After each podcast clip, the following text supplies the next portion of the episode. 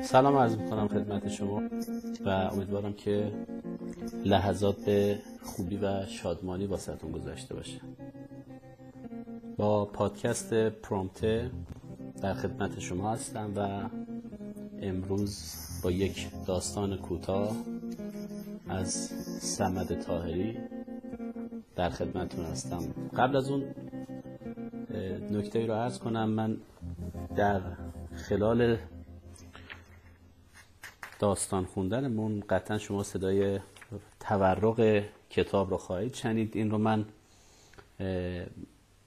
از در حقیقت تعمد این کار رو گذاشتم که صدا رو شما بشنوید و به نوعی لذت کتاب خواندن رو درک کنید.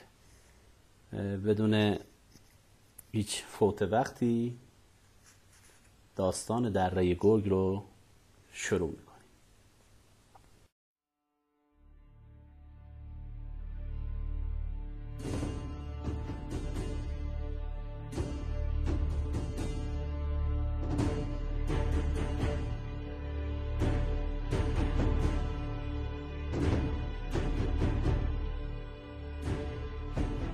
دره گرگ نوشته سمد تاهری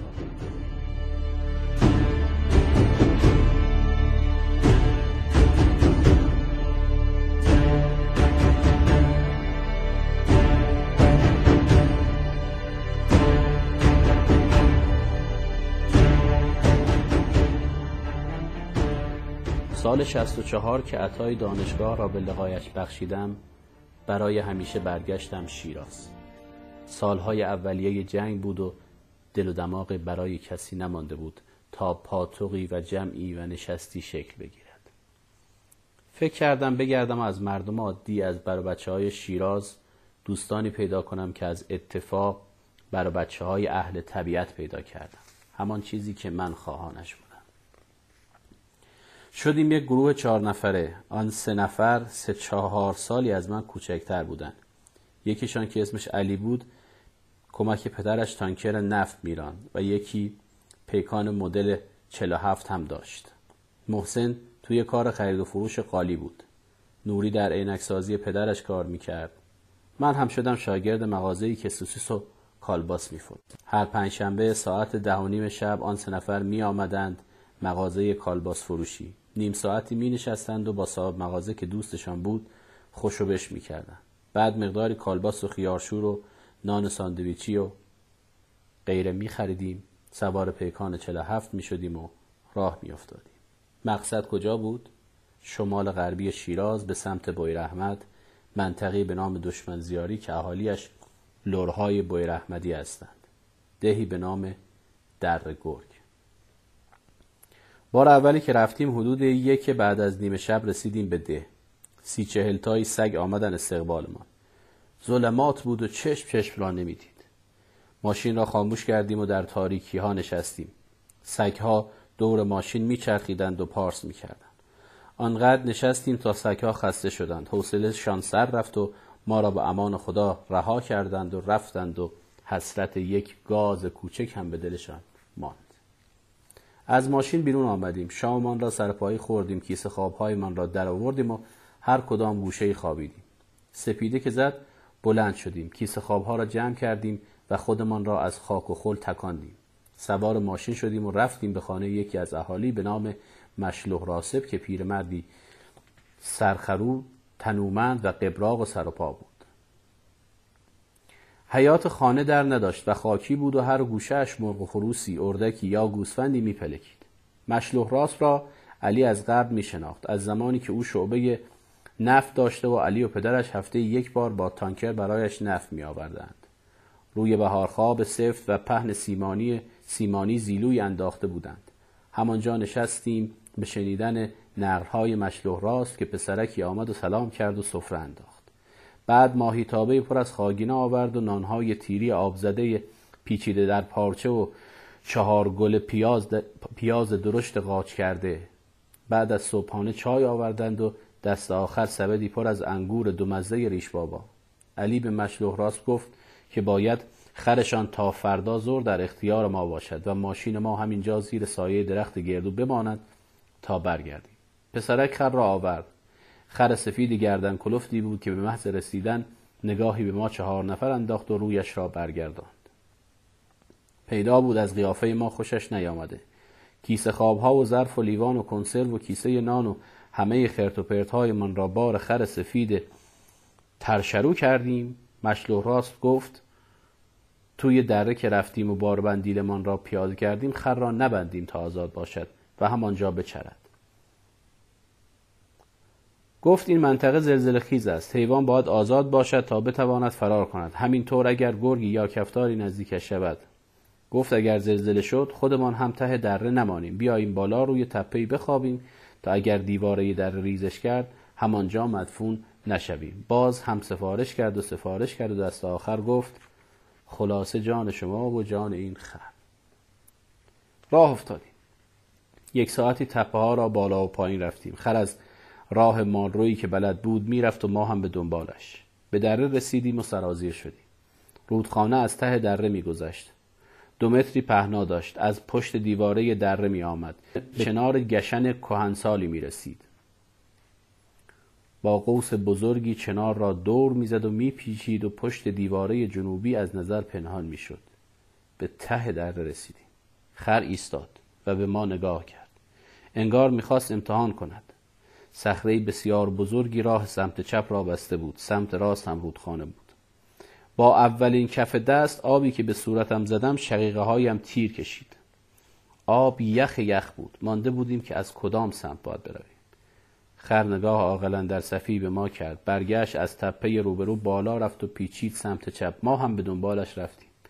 خر صخره را دور زد و زیر چنار کهنسال ایستاد. درست همان جایی که باید اتراق می کردیم بال و بار و بندی را پیاده کردیم.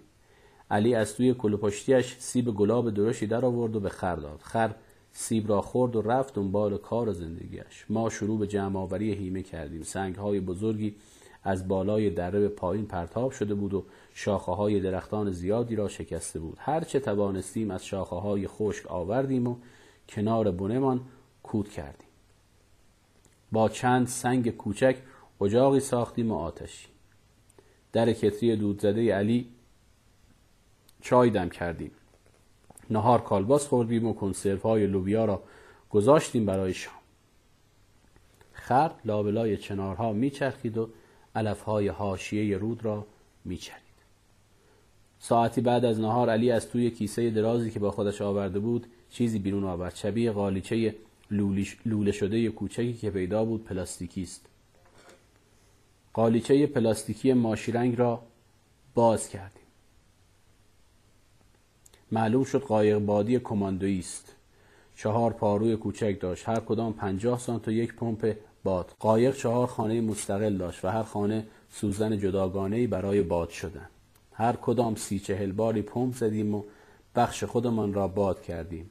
علی می گفت داییش که نظامی است آن را از خرمشهر خریده و به او هدیه داده.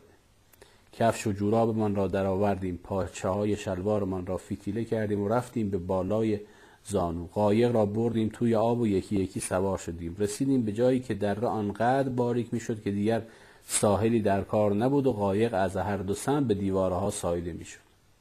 قایقی کرد.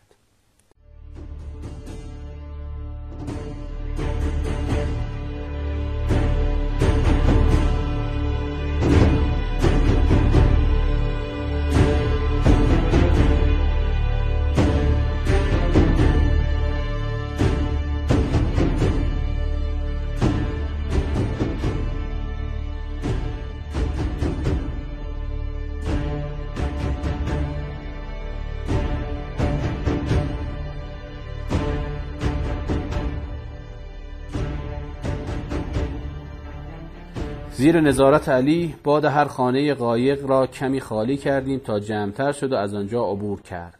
بعد رسیدیم به حوزه بزرگی که ابتدای حرکت رود در آن دره به حساب می آمد حوزچه مدور بود و ده متری قطر داشت. آب از آن ارتفاع بلند فرو میریخت و صدای کرکنندهش اجازه نمی‌داد حرفهای یکدیگر را بشنویم. حرفهایی که با داد و فریاد به هم می‌گفتیم. به حوزچه نمی‌شد وارد شد چون احتمال رانده شدن قایق به زیر آبشار و واژگونیش خیلی زیاد بود.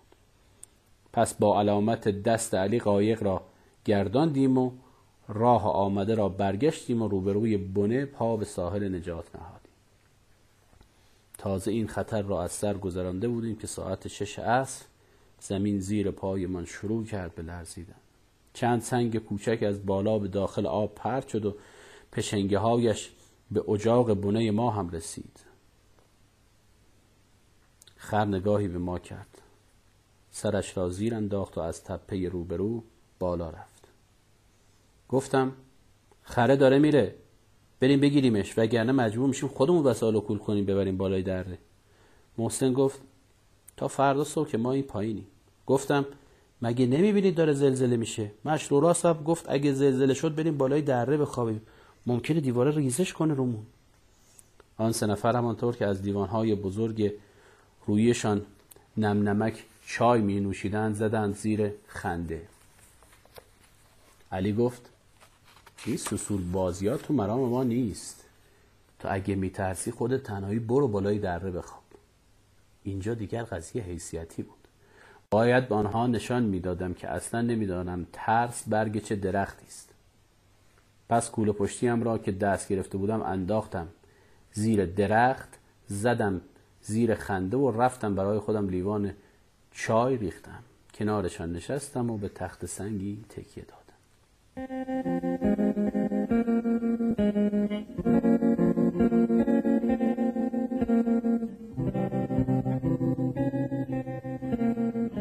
نوری رادیوی کوچکش را که اندازه کف دست بود روشن کرد.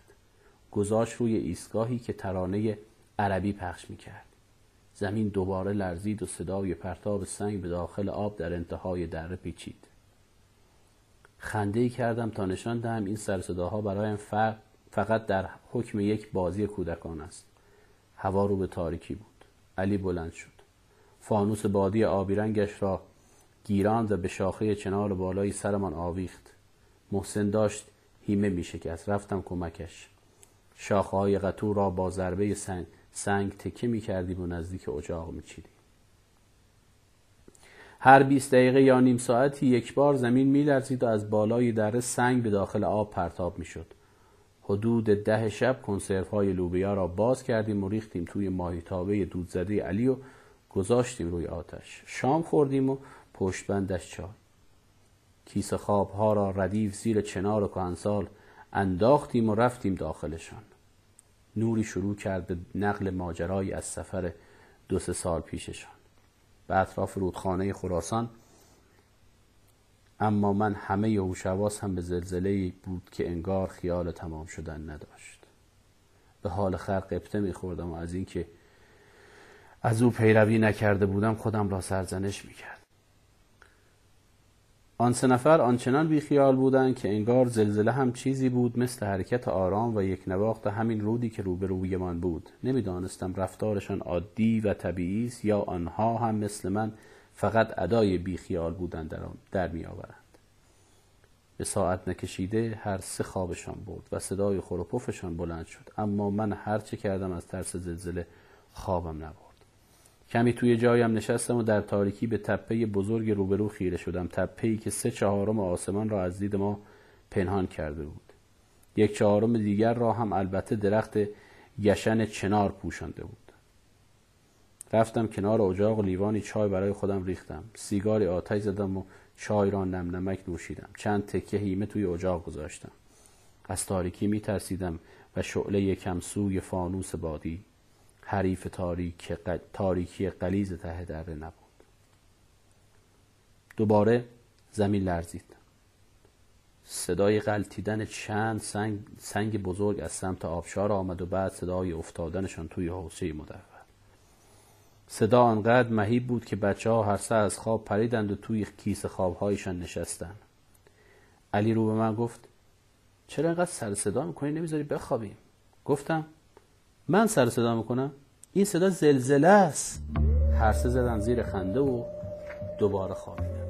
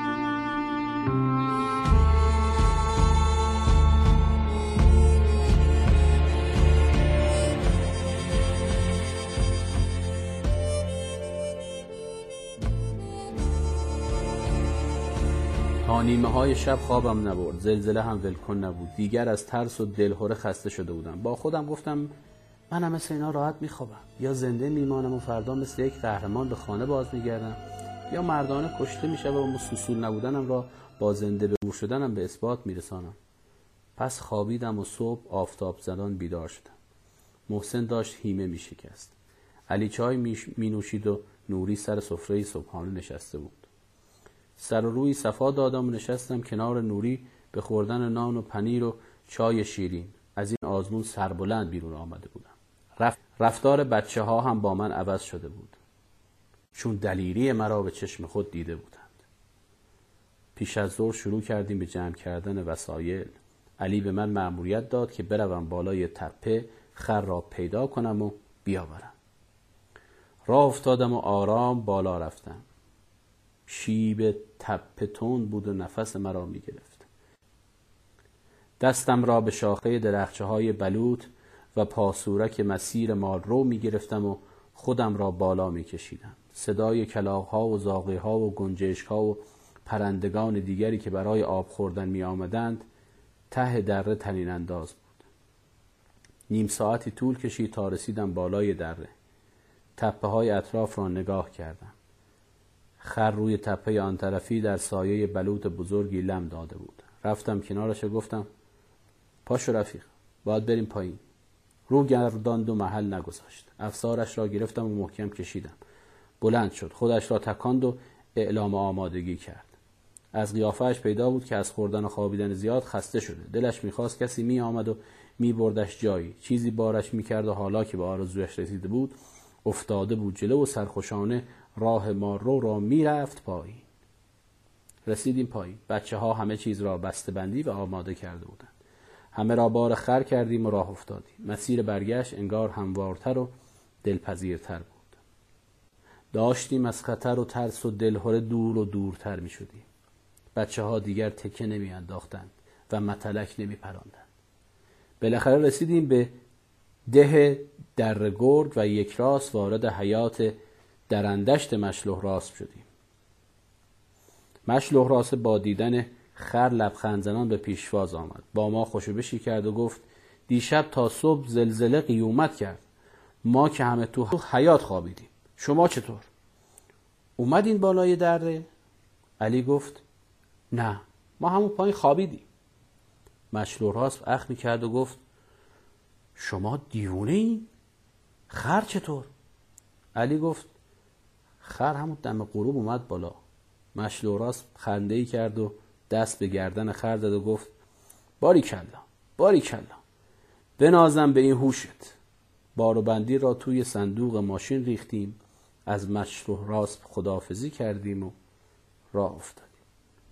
اکنون سالها از آن ماجرا گذشته اما گاهی یاد آن اولین سفر به دل طبیعت میافتم فکر می‌کنم راز موفقیت در زندگی پیروی کردن از منش آن خر سفید ترشرو.